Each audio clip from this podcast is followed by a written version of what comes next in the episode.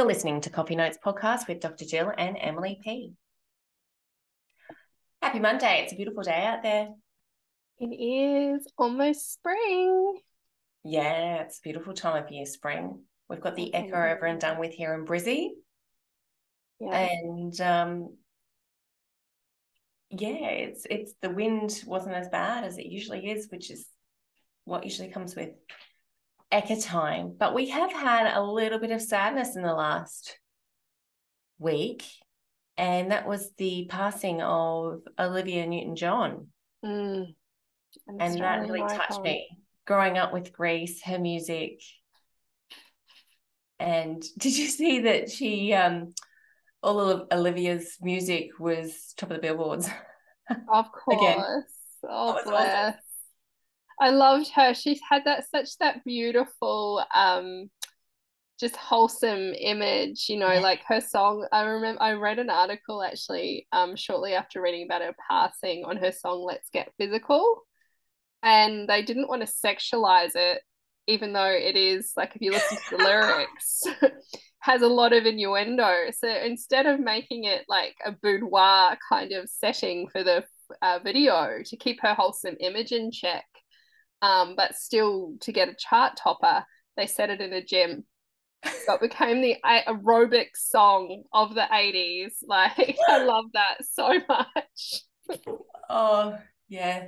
It really rocked the, the sweatbands, that's for sure. Oh, absolutely. Gotta love a leotard and some leg warmers.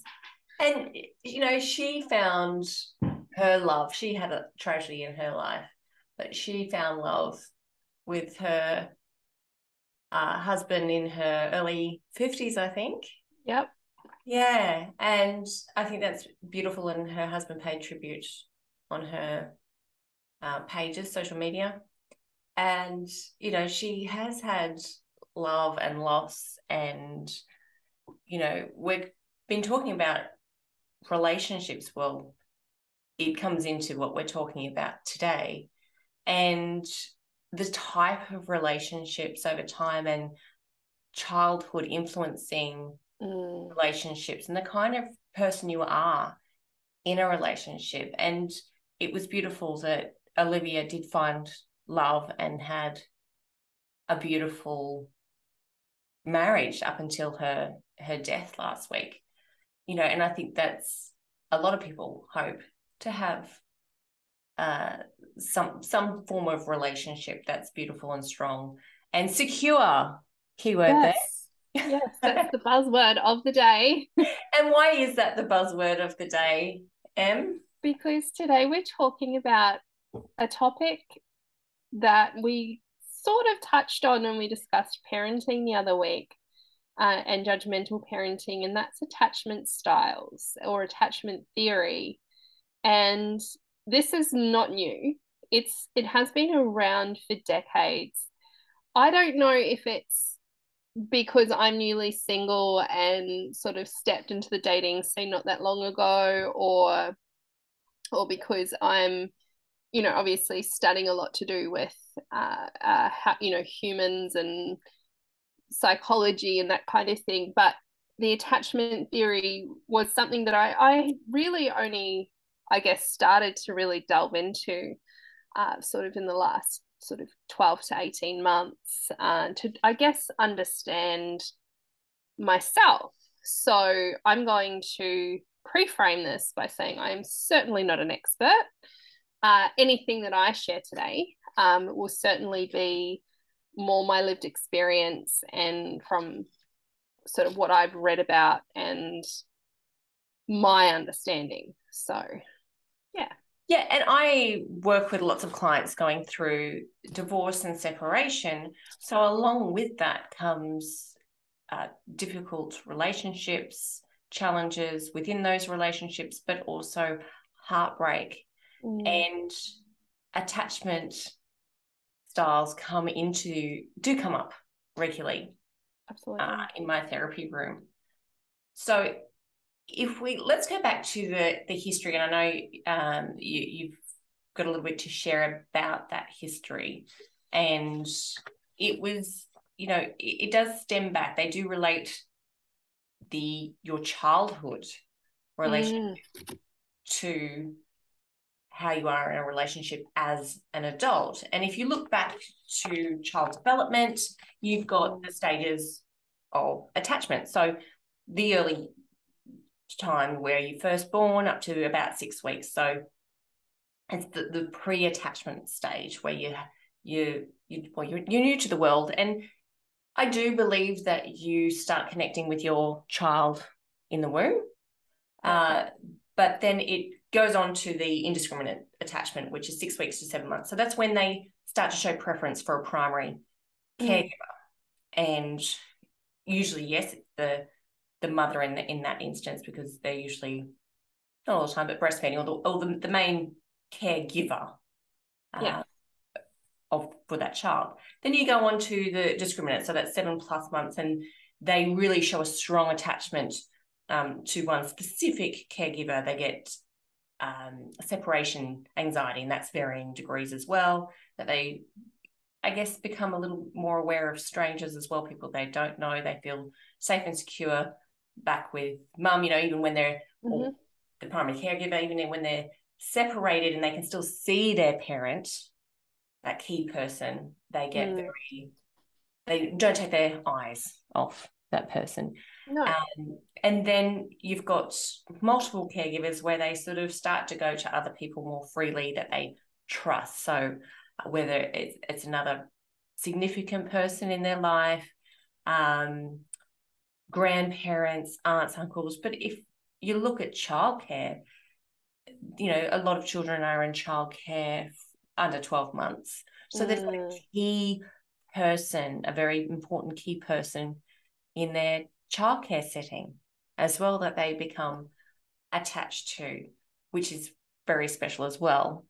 And gives reassurance to even mum. So these are where the stages of attachment begin. And then you go through your um, early childhood development and through those phases as well. We that's a whole other episode, but let's just stick to the attachment styles.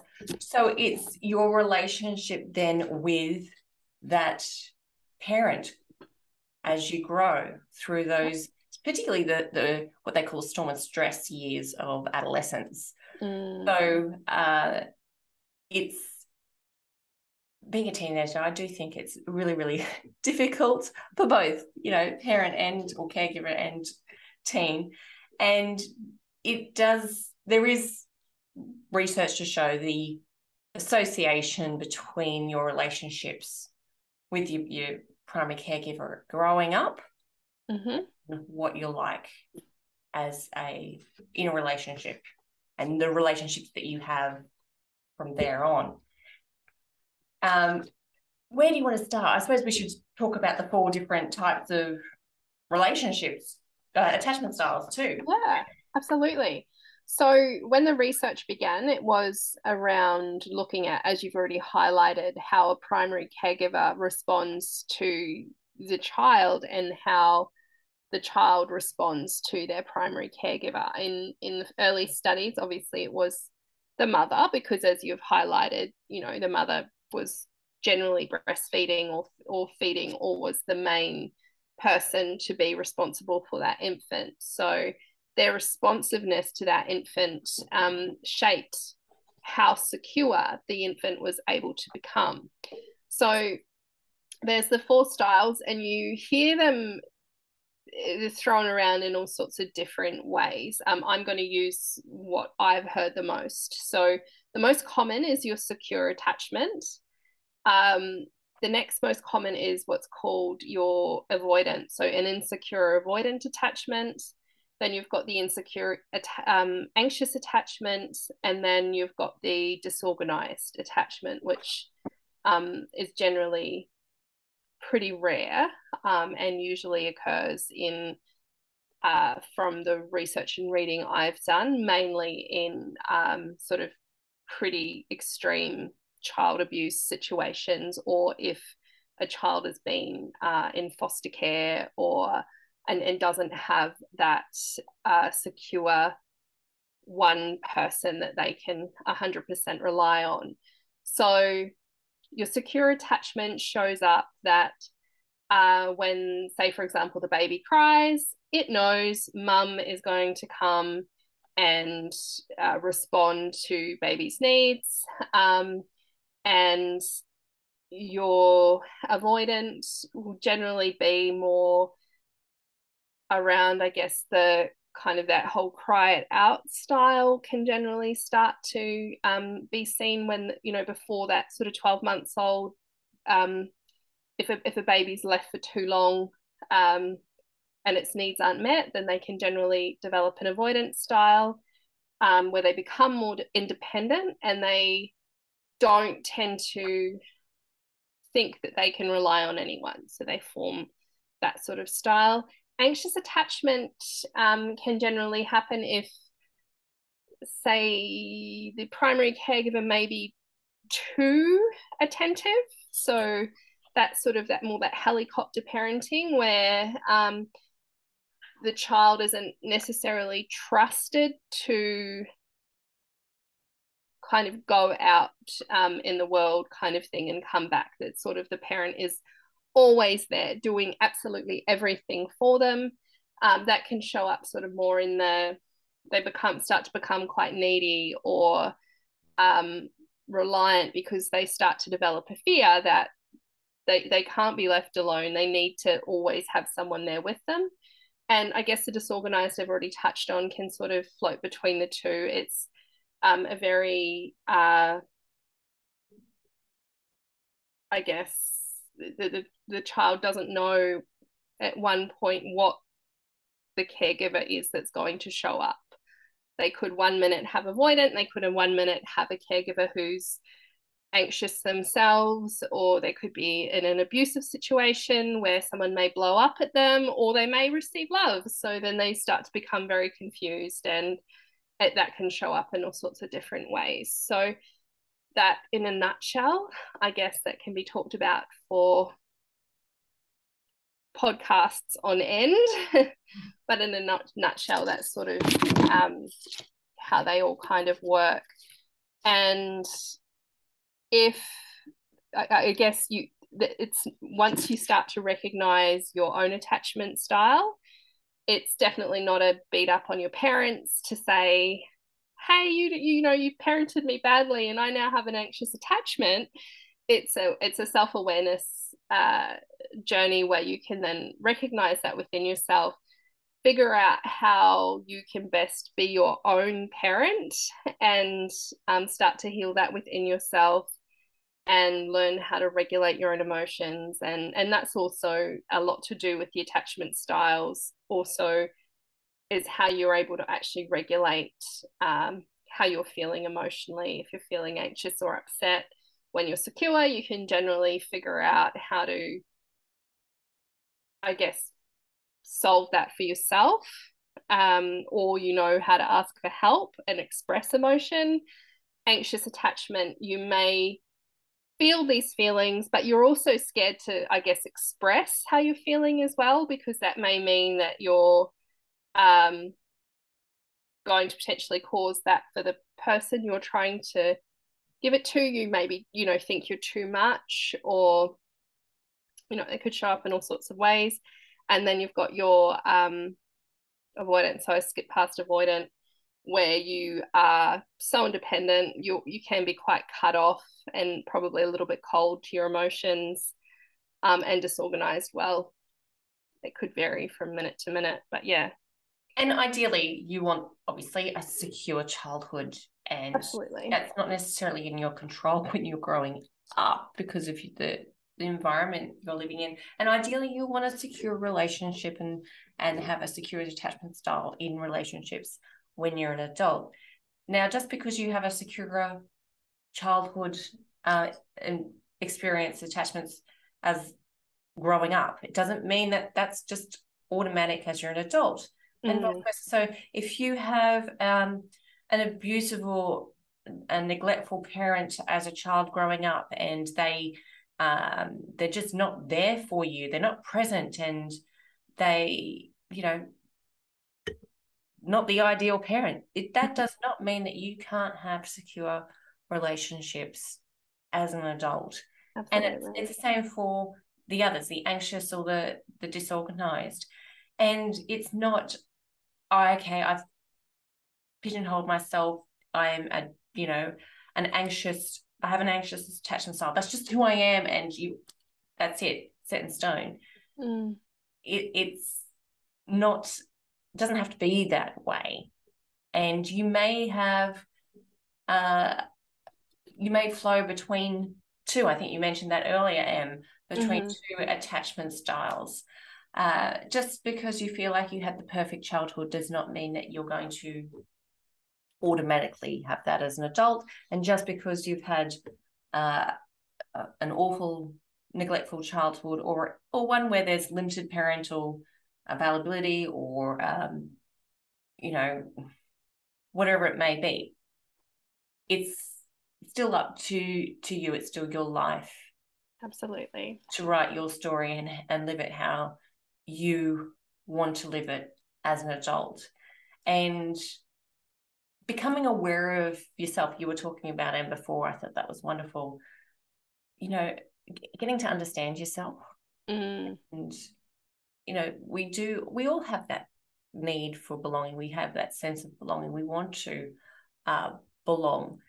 And understanding our own identity and people that we want to be the pe- person that we were and the people the person that we are it all comes into to play. And taking into account that the people the person that you have a relationship will also have an attachment style. Absolutely. And from what i've read we tend to when we have an un uh, i'm going to say unhealed attachment style. So you're going mm-hmm. out into the world and you have no self-awareness of your attachment style and you're a person who holds that anxious attachment for example you may end up finding that you're you'll end up with a partner who has an avoidant attachment style. And in a sense, that avoidant attachment style sort of fulfills your need for your anxious attachment style because you start to, they're pulling away, you're looking for reassurance.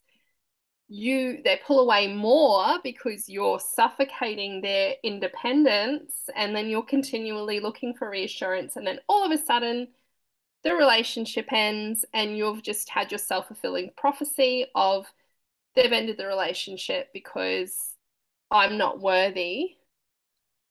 And and that continues where in fact you are incredibly worthy of being in a loving relationship.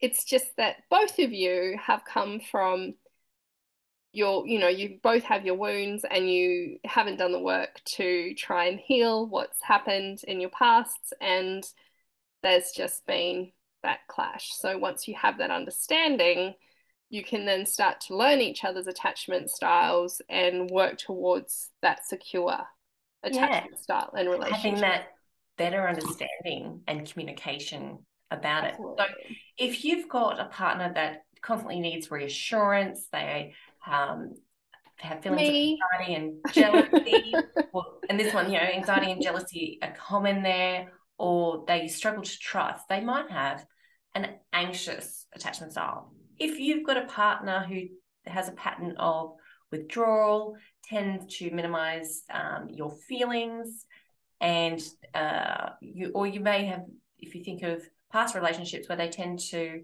have a preference for casual relationships. So I'm not ready, you know, for anything serious. Mm. Uh, they're probably more the avoidant style of attachment. Or if you've got a partner that has constant feelings of unworthiness and they tend to be antisocial, uh, or aggressive and there's some confusion here, then you might have a disorganized um, partner, a, a, partner with a disorganized attachment. And the ultimate is where you've got to secure. And it you can't it can be quite difficult to be,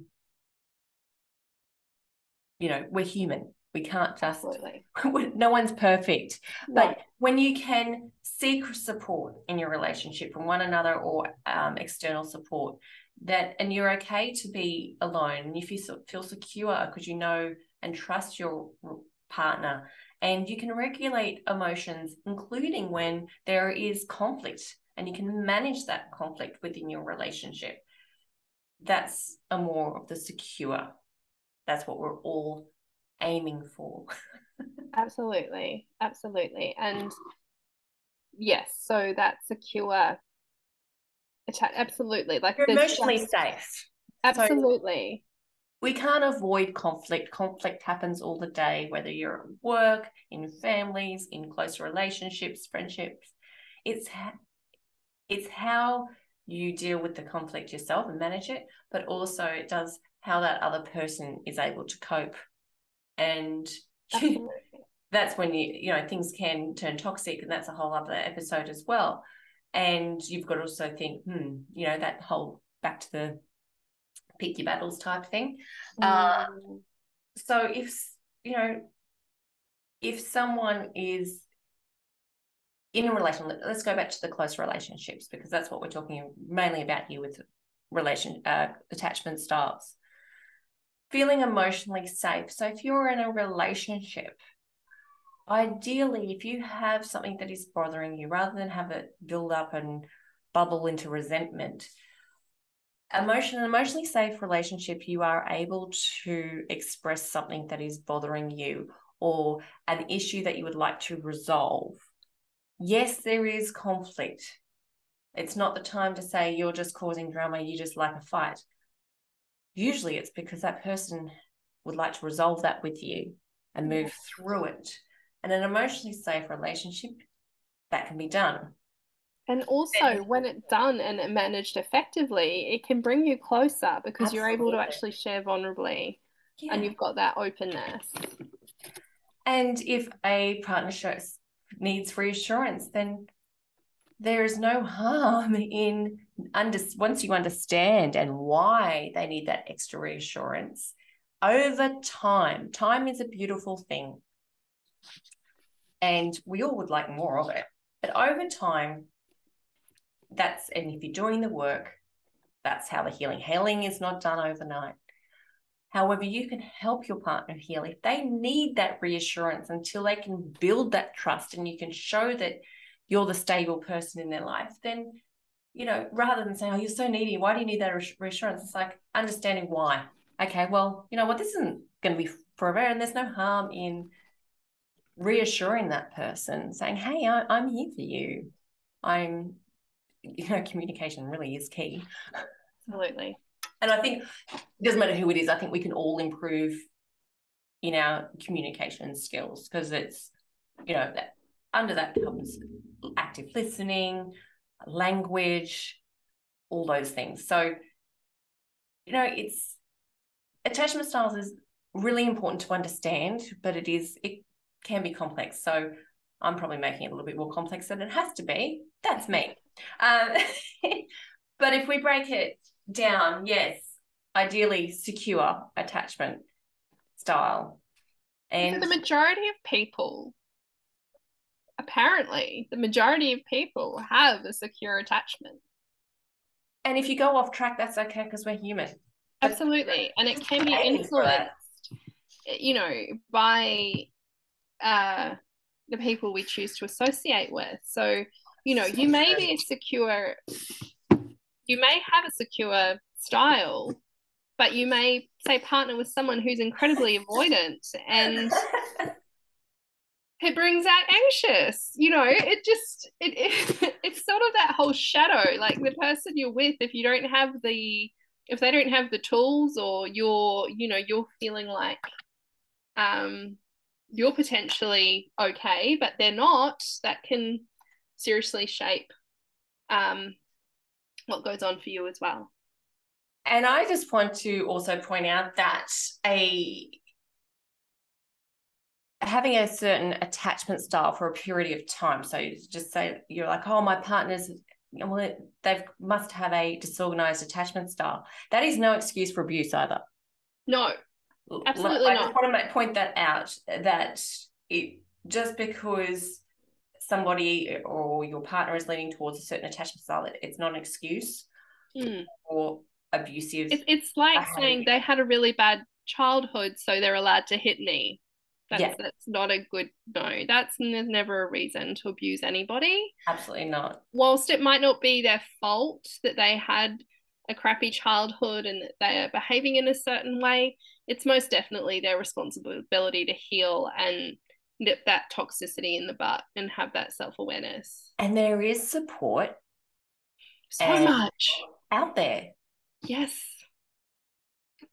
So if you are struggling with a relationship, if you are struggling with a breakup, if you are feeling alone, or if you still have wounds from childhood that just keep bubbling up, coming up, and smacking you in the face, or you're struggling as a parent because, you know, I've heard many times, I just, I don't want to be the parent that I had growing up, mm. you know, and I think that's degree of self awareness is fantastic, but there is support out there, and there's no shame in seeking support to be a you know to be the best you can be. And I think everybody needs a therapist.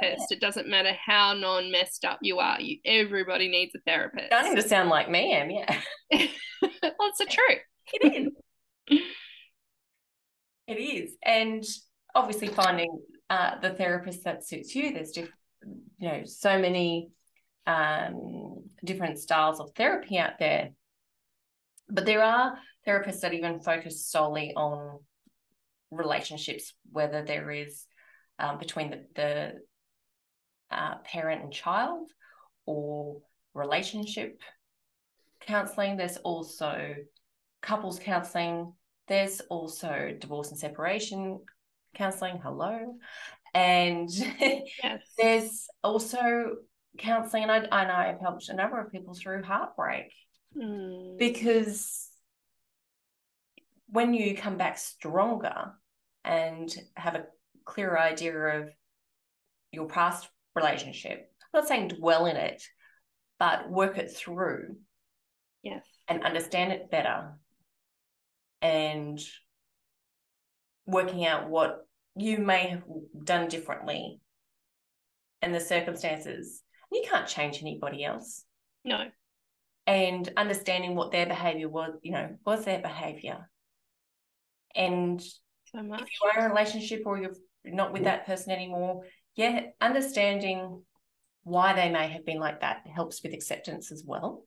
Yes, so much. Um, and understanding how you show up as well, not taking responsibility for their behavior or saying I caused yes. them to be like that. Yeah. But just being re- self-reflective and a little bit introspective. Yeah. So uh, a lot of therapists would employ the um, attachment, attachment and acceptance therapy for helping people through that. That's my dog having sleeping barks. Love that. Oh, he has some attachment issues. Yeah, I'll, yeah. Well, my cat. Yeah, whenever I jump on a podcast, the anxious attachment comes out. So I've definitely helicopter parented my cats. They're like children.